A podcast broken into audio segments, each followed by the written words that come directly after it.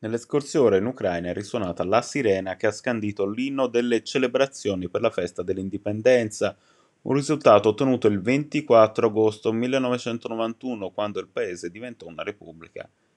Autonoma e indipendente, quest'anno l'anniversario apre nuove prospettive e riflessioni, segnato com'è da un'altra ricorrenza, i sei mesi dall'inizio dell'invasione russa, un'occasione eh, drammatica che però si è intrecciata appunto anche all'orgoglio di questa giornata, di quello che rappresenta per Kiev, una nuova nazione apparsa nel mondo il 24 febbraio alle 4 del mattino. Non è nata, è rinata.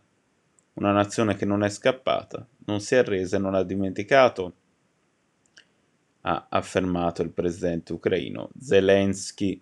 Un'occasione che anche il mondo ebraico ha voluto celebrare, il rabbino capo del paese, Rav Moshe Reuven Azman, ad esempio, ha scelto di farlo attraverso una canzone intitolata Ucraina, siamo con te. Come rabbino dell'Ucraina ho voluto preparare un regalo in onore di questa occasione.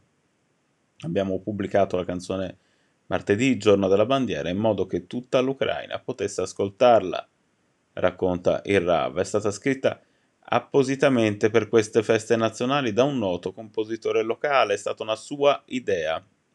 All'inizio non pensavo di poterla cantare, perché la canzone non è facile, non è nemmeno il mio stile.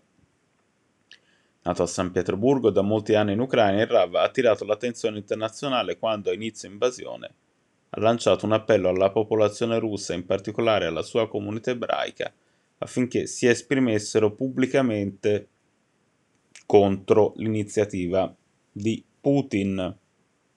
Chi tace è complice del crimine, aveva dichiarato allora Ravasman, invocando soprattutto l'intervento del rabbinato russo. Eravamo circondati, le granate esplodevano da tutte le parti e noi eravamo ad Anatevka, nella regione di Kiev, con i figli e i nipoti e circa 200-300 altri rifugiati in ricordo del rabbino di quei primi momenti dell'attacco. Dopo l'appello cominciarono ad arrivare delle telefonate, ci sono rabbini di piccole città in Russia, raccontava il Rav, che mi hanno chiamato per dirmi che sono con noi, ma non possono dirlo pubblicamente perché hanno una comunità alle spalle. Il timore dunque di eventuali ripercussioni eh, li aveva frenati da un intervento pubblico.